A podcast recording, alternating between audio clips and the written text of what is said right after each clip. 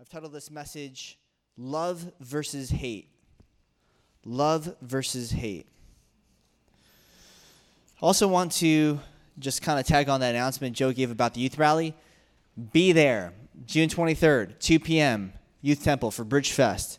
Ryan Reese is a powerful communicator. It's going to be like almost like a supplement to Vertical Identity, another amazing outreach. You don't want to miss that. And the Friday night before Bridge Fest, Ryan Reese is actually going to come here and give a message to you guys to encourage you and exhort you so that we're all prayerful towards the outreach that 23rd. So if you have a friend that doesn't know Jesus, this would be a great thing to invite them out. Just say, like, hey, let's go hang out at the beach. And let's do that all day. And there's a concert at night, but we could go to this free youth rally get some ice, cre- ice cream in Asbury Park at Cookman Creamery, which has the best ice cream, in my opinion, in New Jersey. So, all kinds of cool stuff. So, be praying about that. Okay, we're going to read the passage, we'll pray, and guess what? Yes, we will dive in. Jesus said, You have heard it was said, an eye for an eye and a tooth for a tooth. But I tell you not to resist an evil person. But whoever slaps you on your right cheek, turn the other to him also. If anyone wants to sue you and take away your tunic, let him have your cloak also. And whoever compels you to go one mile, go with him too.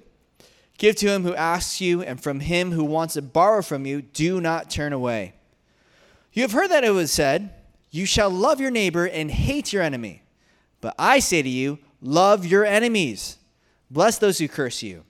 Do good to those who hate you, and pray for those who spitefully use you and persecute you, that you may be sons of your Father in heaven.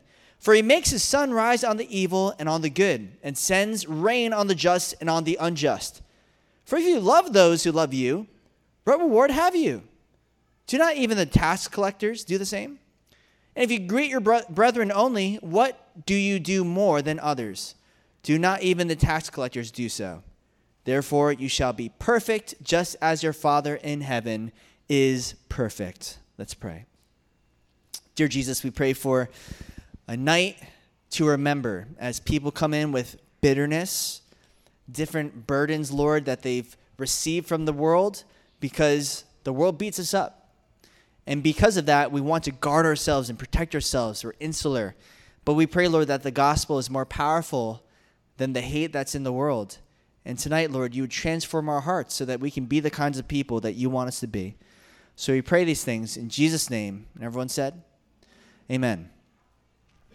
So, contrary to popular belief, a lot of people believe that Jesus was the first person to say, Love your neighbor and love your enemies as well.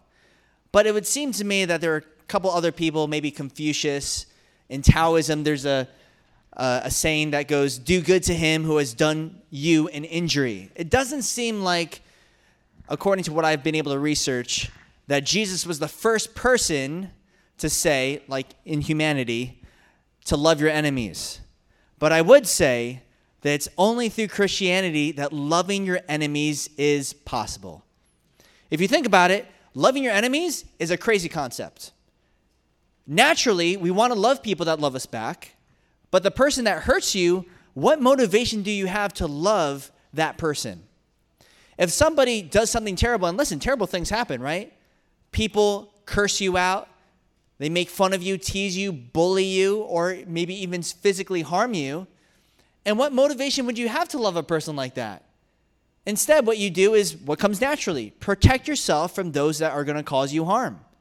If somebody is going to continually make fun of you or persecute you or whatever, it seems like naturally it makes sense to remove yourself from that person for your own safety. If someone is going to beat you or if someone is going to harm you or whatever, it seems like it would make natural sense to not love that person, instead hate that person and protect yourself and anyone you know from that person. But in Christianity, not only is it told to us that this is what God can do in a life, but he makes it possible through his power. It's not like he just says, hey, by the way, you should love your enemies, but he gives us the very power needed to love our enemies. And listen, it's something that not we're not just talking about here in theory, but we've been able to see it in practice. Where you've seen on the news people shot in a church, in that same church, going and saying to the shooter that they forgive him. This has happened in recent history. You see, because Christianity doesn't just say it, but it makes it possible to love even your enemies. But I think naturally it's kind of like, but why, why would you do that? And that's because of this. We, as believers, followers of Jesus, understand this that we were enemies of God, and He loved us anyway. Now, the love that God gives us is not, well, I'll love you because I have to because I'm a Christian. Don't you hate that? Don't you hate it? It's like, I'll forgive you because I'm supposed to, I'm a Christian. What kind of love is that? But the love that God gives us comes from His heart, and it's something that you can't conjure up. It's something that you cannot do by yourself. And this is what God wants to give us. I was reading a book by this guy named Dallas Willard, who's a theologian, philosopher guy, and he said this. If you think about it, Jesus said to his enemies while he was being taken to the cross, He said, Father, forgive them, for they know not what they do. But see, when Jesus said that, he wasn't forced to say that he wasn't thinking, well, you know what? It's about time that I said this because this is going to be recorded for the rest of human history, so I should say something like this. And he was, he was doing it out of compulsion. But actually, it would have been harder for Jesus to curse out his enemies than to love them because that's who he was. He is love. God is love. And listen, when God transforms your heart, here's what happens the love that God produces in your heart comes out naturally. It suddenly doesn't become hard to love your enemies. But listen, without God, it's impossible. It is impossible for the natural man to simply want to do the things that God requires of us.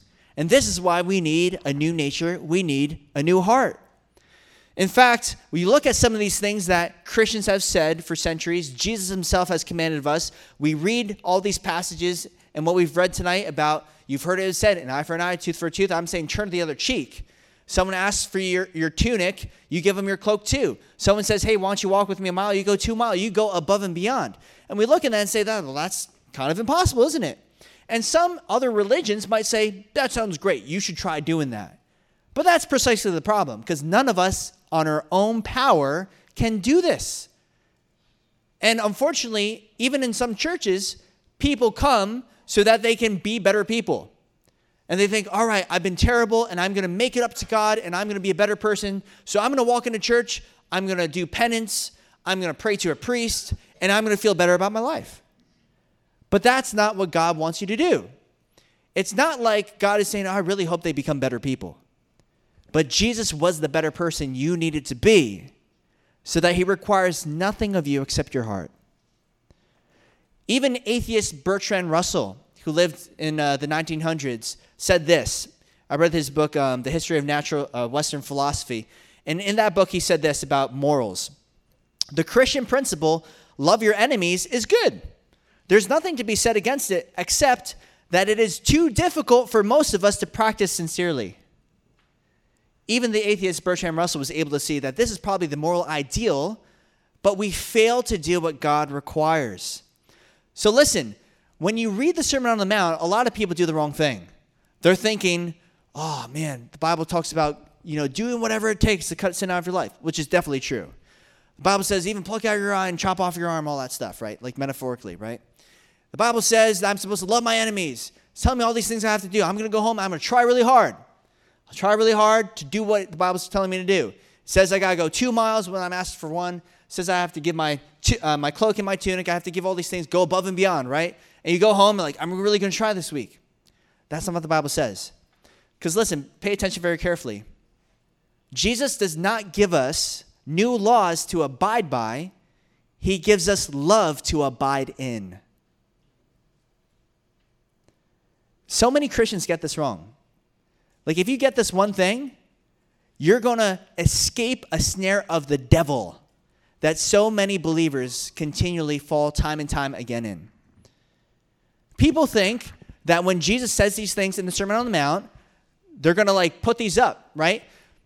Like 10 commandments, put them in your schools, right? We don't even abide by them in our home, let alone our school, but just put them up there. And we'll look at them and like, yes, I'm going to try really hard. This is not what Jesus is doing. Saying, You heard it was said, and I got something better for you. You better do these things even more, right? Instead, he's telling us there's a love that we are to abide in. And by abiding in his love, suddenly the good works that he describes are naturally produced in us. So, in this section of the Sermon on the Mount, Jesus shows us the contrast between the heart of the kingdom of God and the heart of the natural man. And he does this by confronting two different things tonight, two different aspects of worldly wisdom, two different mantras. And the first one is against the mantra to get even. And that's in verse 38 through 42. So he firstly speaks against the thought that we are to get even um, when people wrong us. So let's read it. Verse 38. You've heard it was said, an eye for an eye and a tooth for a tooth. But I tell you not to resist an evil person. But whoever slaps you on the right cheek, turn the other to him also.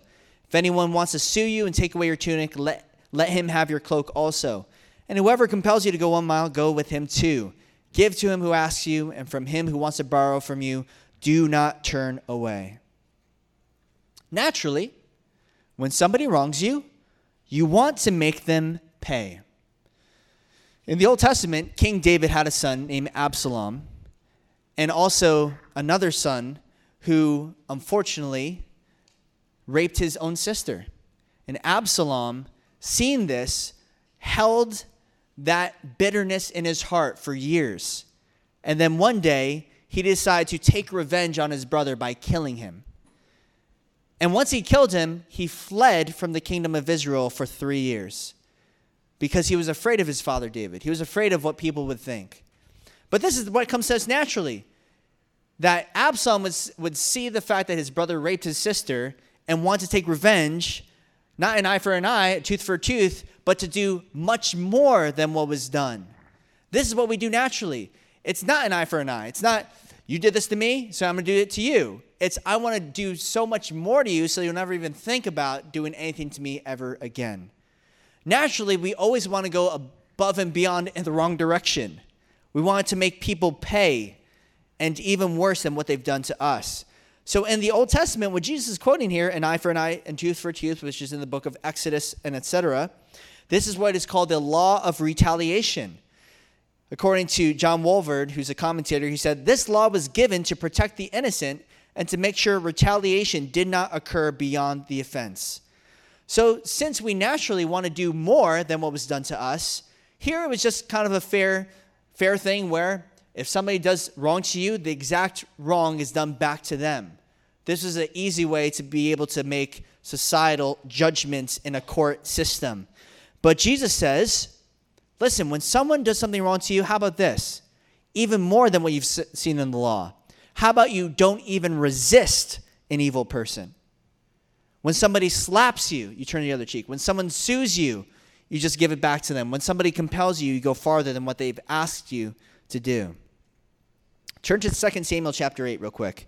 I want to show you a contrast between Absalom and something else that happened in the same book of the Bible. 2 Samuel chapter 8.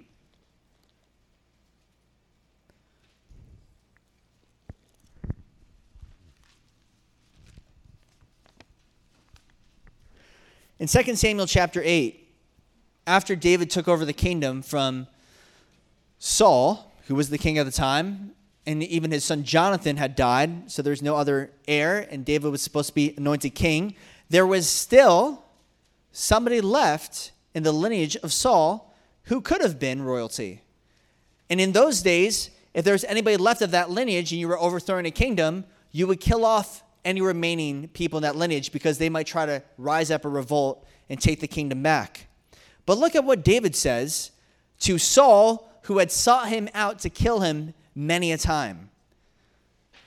David says in chapter, sorry, chapter 9, not chapter 8, 2 Samuel chapter 9, verse 3, it says, Is there not still someone of the house of Saul to whom I may show the kindness of God? Isn't that crazy? David had no obligation to, to show mercy and love to the household of Saul, but he sought it out. Think of that crazy concept of like actively seeking out ways to show love to your enemies. Normally, we're just like, I'll tolerate my enemies, I'll tolerate the people that I don't like. But David was looking for the opportunity to show love. And he didn't even say the house of Jonathan, right? He says the house of Saul. He finds a man in verse, uh, the remaining verse of verse 3. Ziba said to the king, There is still a son of Jonathan who is lame in his feet. And king said to him, Where is he? And Ziba said to the king, Indeed, he is in the house of Machir, the son of Ammiel, and Lodabar. And so they brought this guy, right? And it says in verse 6 Now Mephibosheth, the son of Jonathan, the son of Saul, had come to David. He fell on his face and prostrated himself. And David said, Mephibosheth? And he answered, Here is your servant. So David said to him, Do not fear, for I will surely show you kindness for Jonathan your father's sake, and will restore to you all the land of Saul your grandfather, and you shall eat bread at my table the king's table continually. Then he bowed himself and said, What is your servant that you should look upon such a dead dog as I? You see, like when you're so used to being mistreated by the world, you can't understand God's love. It can be the hardest thing to believe. In fact, I think one of the one of the hardest lies of the enemy to overcome is that you are not worthy of God's love. But this is exactly the thing, the lie that we need to shine the light of the gospel upon and say, I know that I'm worthy of love because Jesus Christ already has died for my sins. And you look upon him. It's just like in the Old Testament, it was as simple as looking upon the serpent, right? While the children of Israel were in the wilderness, it was looking upon the serpent and they would be healed. Looking upon Jesus and you would be saved. That's it. There's nothing else that you have to do. But Mephibosheth, I think a lot of us can relate with. Why would God love somebody like me? You see, this is why we need to go out and love our enemies. Because those people are the very people that perhaps may feel like they're beyond the love of God. Because we too were enemies of God. And we get to reflect that love back to them. So, let's go through each one of these things back to Matthew chapter 5. Jesus says, verse 39, whoever slaps you in your right cheek, turn the other to him also. Now, this is not talking about getting punched in the face. The right cheek, as many people in those days were right handed, would mean that you would get backhanded. It was an insult. You're getting slapped, right? So the, here's a question. If this is more talking about insult, not talking about physical attack, what is your natural response when someone insults you? I think there's three different responses, right? Number one, we insult back. We have to have the perfect comeback. Number two, we defend ourselves. We try to pretend like it's not true. Or number three, we retreat. We find a, a quiet spot where we don't have to think about it. We drain it out with music. When people insult us, right? But Jesus gives us an alternative to retaliation due to two different aspects. He gives us a different alternative. Don't resist. You don't have to fight back. You don't have to insult back. Why? Because number one, our worth. Number one, our worth. I think the insults that hurt the most are the ones that we actually believe. Otherwise, why would it hurt? You know it's not true. But when people say things to you and deep down inside, you know they're right. But guess what? If you are a child of God, there's actually a truth deeper than what they're saying. Because no matter what people think, God loves you and has created you for a purpose. And there's no person here that's beyond God's work. Dallas Willard, once again, I want to quote him because it's a great quote. But he kind of talks about how um, a lot of people don't want to be vulnerable because you're like exposing yourself and then people see like what's really inside. But if your security is in Christ, then we are vulnerable because in the end, we're simply invulnerable. There will be one day that we'll, will be part of God's kingdom in its fullness. And there'll, there'll be nothing else left to be said of us that will be true. All the sin, every tear, every pain, everything will be wiped away. It'll be gone, removed from the earth. So, in this present moment, we can be vulnerable with others because our security is in Christ. So, number one, our, our worth. And number two, we don't have to insult people back because of our witness. Our goal is that we want to show everybody Jesus. So, we're not going to be like everybody else. People say mean things to you, but you're thinking, okay, this person's saying this to me, but like this person, if they don't know Jesus, they're going to go to hell for all of eternity. I want to be a good example so that that person can know the same forgiveness that I've been able to feel. Now, if they're a believer and they're insulting you, it's the same thing. I don't know why this person's being so terrible, so mean, but that doesn't matter because I want to show them Jesus and I want to represent him well. The second thing Jesus talks about is in verse 40 if anyone wants to sue you and take away your tunic, let him have your cloak also. This is speaking of getting ripped off. So in those days, you could take somebody to court and your cloak, your tunic, these are valuable possessions to you. And even if someone could sue you and gain your cloak, your cloak is what kept you warm at night. You would go to bed, you didn't necessarily have blankets, I don't think. So they would have to, even if they were able to win in court your cloak, they'd have to give it back at the end of the night. It was that important. But here, what Jesus is saying is going beyond what's required of you. And who cares if you're ripped off? Why does it really matter? Because you have an eternal inheritance. That's the whole point. People take money from you, people sell things at a higher price than what it really should be bought for. Why does it matter? Why do you care whether or not you're wronged or ripped off? Because don't you understand that everything you have is a gift from God and He's lent it to you? So if that's the case, who cares? You have an eternal inheritance that's set up in the heavens for you. And then lastly, in verse 41, Jesus says, Whoever compels you to go one mile, go with him two.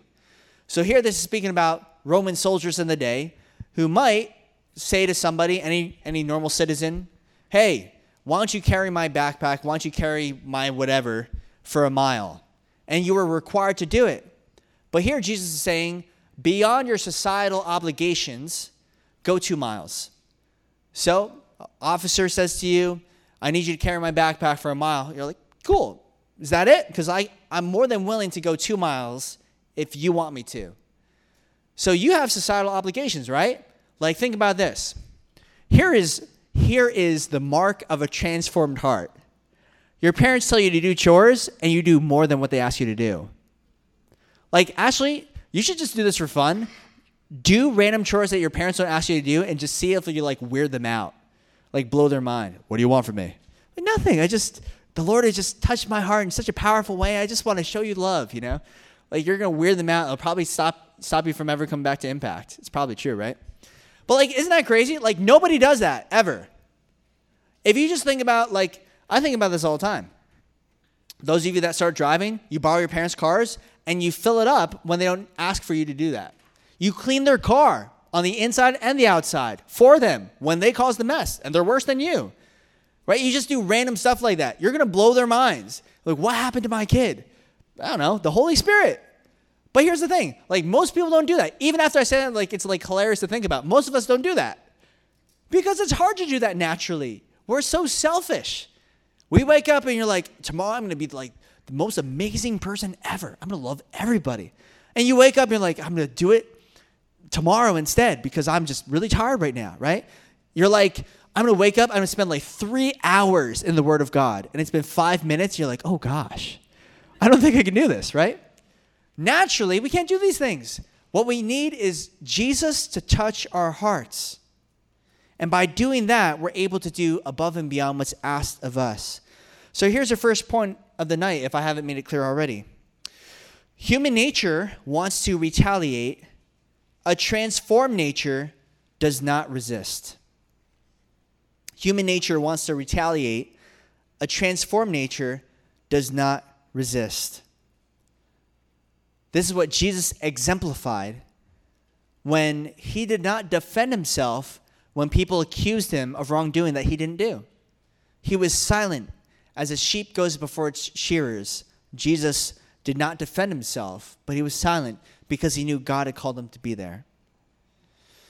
So that's the first error of worldly wisdom, which is to get even, that Jesus confronts.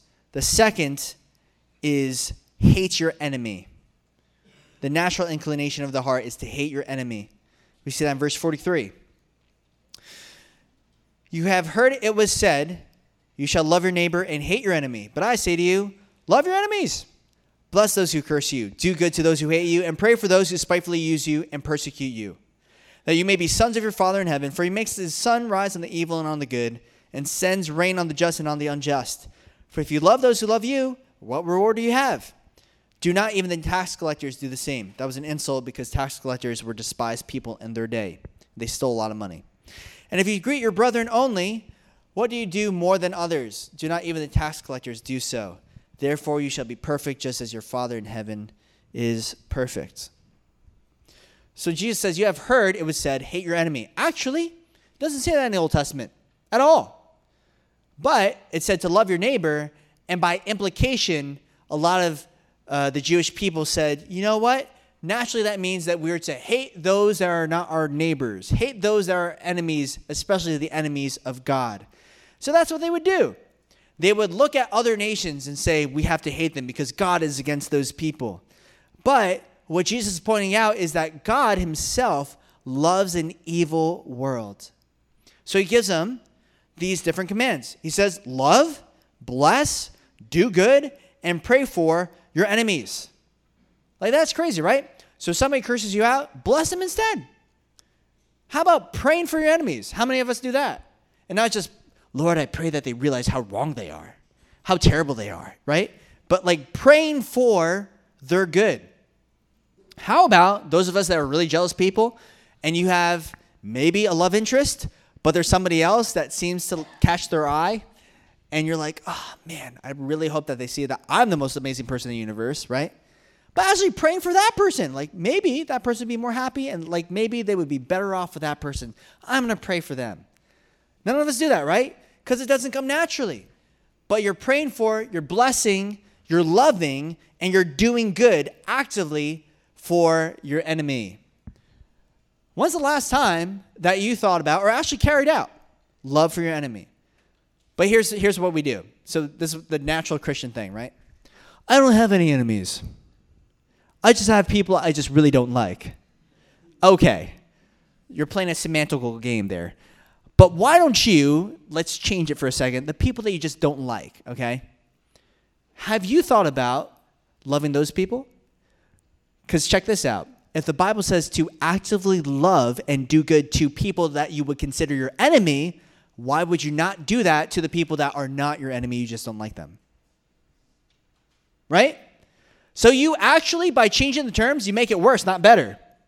By saying these people aren't your enemies, you actually should find it easier to love those people, but you don't. I don't.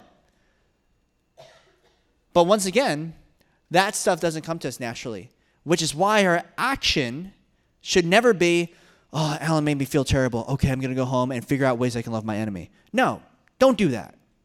Instead, do this Jesus, I find it impossible to love my enemies. What I need is you to give me your heart and to love that person through me. And if you want to do that, I'm more than willing to do what you ask me to do. And when the Holy Spirit puts on your heart specifically what He wants you to do, you just do it. And pray that it comes to you naturally. Maybe it doesn't. Maybe you have to put your feet to do it. Maybe you actually have to go out and do something. But when God tells you to do something, then you do it. Maybe He's telling you, you know what? You should write a letter apologizing to that person for the wrong that you've done. Well, I didn't really do anything wrong. But God told you to do it. I'm not telling you to do it. God's telling you to do it. So you do it. And then you find as you're doing, you're like, you know what? That actually wasn't that bad. Because there's a mysterious thing or person called the Holy Spirit who enables you, works in you both to will and to do for his good pleasure. Now, why do we do that? Because that sounds crazy. Because he gives us the reasons. Because the Father himself provides for bad people and loves bad people. God causes it to rain on the just and the unjust. I don't know if you've noticed, but just because there's evil in the world, like there are some bad terrorists out there, that does not mean that they're deprived of food and water and all those resources. It's not like God's like, oh man, evil people. So therefore, I'm not going to have it rain there ever again, right? Like God causes the rain to fall on the just and the unjust. He does not do it discriminately. So we as well need to love both the people that we love naturally and the people that do not come to us naturally because we were enemies of God. And the second reason, besides the fact that the Father shows love indiscriminately, is because there's nothing supernatural about loving those people that love you back. That's not hard. Even tax collectors, even mobsters find that easy. Even the mafia finds it easy to love people that love them back. But to love people that don't love you back, that requires a supernatural touch of the Holy Spirit. This is what it says in Romans chapter 12, verse 17. Repay no one evil for evil, have regard for good things in the sight of all men. If it is possible, as much as depends on you, live peaceably with all men. Beloved, do not avenge yourselves, but rather give place to wrath, for it is written, Vengeance is mine, I will repay, says the Lord. Therefore, if your enemy is hungry, feed him. If he is thirsty, give him a drink. For in doing so, you will heap coals of fire on his head. Do not be overcome by evil, but overcome evil with good. This is what it says time and time again throughout the Bible. We don't need to take vengeance on our enemies. That's God's job. Our job is simply to love. That's what He's called us to do. Do not be overcome by evil, which means that there's a world system that tells you that this is what you should do naturally. And you're not overcome by that system. Instead, you are overriding it because you have a new system inside of your heart the system of love. And so, how do you do that? Well, you look upon what Jesus has done for you. The more that you recognize that you are a terrible person, we look inside, we see the sin in our own heart, then we realize how can I ever hold somebody else responsible for the sin that they've committed against me when I've done infinitely worse against a holy and righteous God? And if we're not there, that's what you got to do. You got to go before God and say, Lord, I don't really know if I'm aware of my own sinfulness, but I pray I'm able to see it so you can make me more like you. Because if you don't see your sinfulness, you know what that is? That's called pride. I have no need of forgiveness. I'm good. I don't need God. But when you recognize it, then you're able to stand in His grace, right? This is what Paul the Apostle said. He said, I am not worthy to be even called an apostle. I'm the least of them. But by God's grace, I am what I am, and His grace towards me is not in vain. And so, because of that, I'm going to run harder and faster and strive harder than everybody else because I am aware that I am just a sinner saved by grace. That's what we all are, right? So listen, you may tonight have bitterness in your heart and you have to get rid of it because Satan will use that in the future if you don't root it out. He will find ways to do this. I've said this again, I, have said this a billion times, it's worth saying again. I always think about like how in the world do people get caught in all kinds of crazy sin and they blame everybody else? That's like the craziest thing to me. Like if I was ever caught with some like crazy sin, like I hope not, I would I would just feel like I was found out and I was just like, oh, I'm terrible, like I'm a terrible person, right?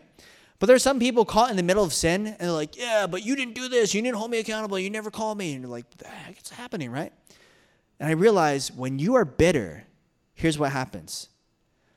Suddenly, any sin that you do is justified because it's never as bad as what someone has done against you. You feel like totally justified in doing that sin to somebody else because that person did that thing and that's way worse than what you're doing. That's why we have to clean it out. Lord, purify my heart. What's going on inside of me? Lord, am I harboring that unforgiveness towards somebody else? I need to let that go. This is what Jesus calls us to do. He wants us to have that transformed heart. So, your second point is human nature hates enemies, and a transformed nature loves enemies. Human nature hates enemies, a transformed nature loves enemies. So in conclusion, this is this is it. The last verse. So if you're already discouraged, here's what it says. Verse 48, "Therefore you shall be perfect, just as your Father in heaven is perfect." So if it wasn't hard enough, Jesus says, "Oh, and by the way, um, you should be perfect just like God." Like that should be your goal. And then immediately you're like, "Well, that's impossible. That is actually impossible to do." Yeah. But with God, all things are possible. Jesus doesn't just throw this in there like, hey, here's, here's like the ideal, you'll never be able to reach it. But he's saying you abide in his love and it's possible. Whoever abides in his love does not sin.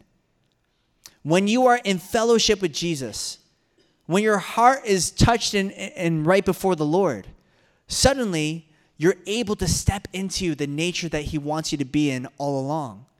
Suddenly these things come naturally. Suddenly it's like not hard. You're like, wow, like all those things that were so difficult for the longest time to overcome are not so hard anymore. Some of you tonight, you're struggling with all different types of sin, and you are trying so hard to get out of it. You're in bondage to that sin. And here's why it's hard because you're still trying in the natural state. And what you need is to abide in His love so that you can overcome it. What does that look like? Well, you let God do it. You let God do it through you. And you don't know how to do that? Well, the first step is to pray. Think about, like, Lord, are there areas of my life that you don't have complete victory? Show me how to get there. And He will help you to do that. So maybe it is hate. Maybe it's unforgiveness. Listen, I'm not stupid. And I've been a youth pastor for a long time now. So I can tell you for a fact that the number one reason why people don't come back to youth group is because of judgmental people that that harbor grudges and unforgiveness towards one another. So maybe you have to make it right. Maybe there are people here uh, tonight that are preventing other people from being in this room tonight because of what you've done to them or the fact that you can't forgive somebody else. And you need to stop that. But it's only possible if you ask Jesus to do it for you. Towards the end of the year, what typically happens is people fall off the radar because you have finals, there's proms, we're going into the summer, people are applying to, to colleges, people get jobs, people start driving. It's easier and easier to stop coming back to youth group. So listen, your, your job is to go seek out those people that are lost. Seek out those people that feel like they're enemies of God and say, No, listen, you're not. Because you're brought near to the cross through his love. Um, a verse I totally forgot about, but I love it. It's in 2 Samuel chapter 14, verse 14. Dave, actually, let's just turn there because I, I mentioned Absalom in the beginning. So Absalom killed his brother, ran away for three years, right? And then in 2 Samuel chapter 14, 14, after he was banished, Joab has this woman go up to David and pretend to share a story, almost like the same thing with Nathan, saying, Hey, this one thing happened when he was talking to Bathsheba and all that stuff. Joab put this woman up to talking to David and giving a similar story about the fact that David was harboring unforgiveness. And so, this is what the woman says to David in verse 12 Please let your maidservant speak another word to my lord the king. And he said, Say on. So the woman said, why then have you schemed such a thing against the people of God? For the king speaks this thing as one who is guilty, in that the king does not bring his banished one home again. For we will surely die and become like water spilled out on the ground, which cannot be gathered up again. Yet, God does not take away a life, but he devises means so that his banished ones are not expelled from him. I love what the NLT says God devises ways to bring us back together back to himself. And that's our job too representing God, being ambassadors of God, going out into the world and saying, hey, listen, you can be reconciled to God. So why don't we bow our hearts and pray for that right now?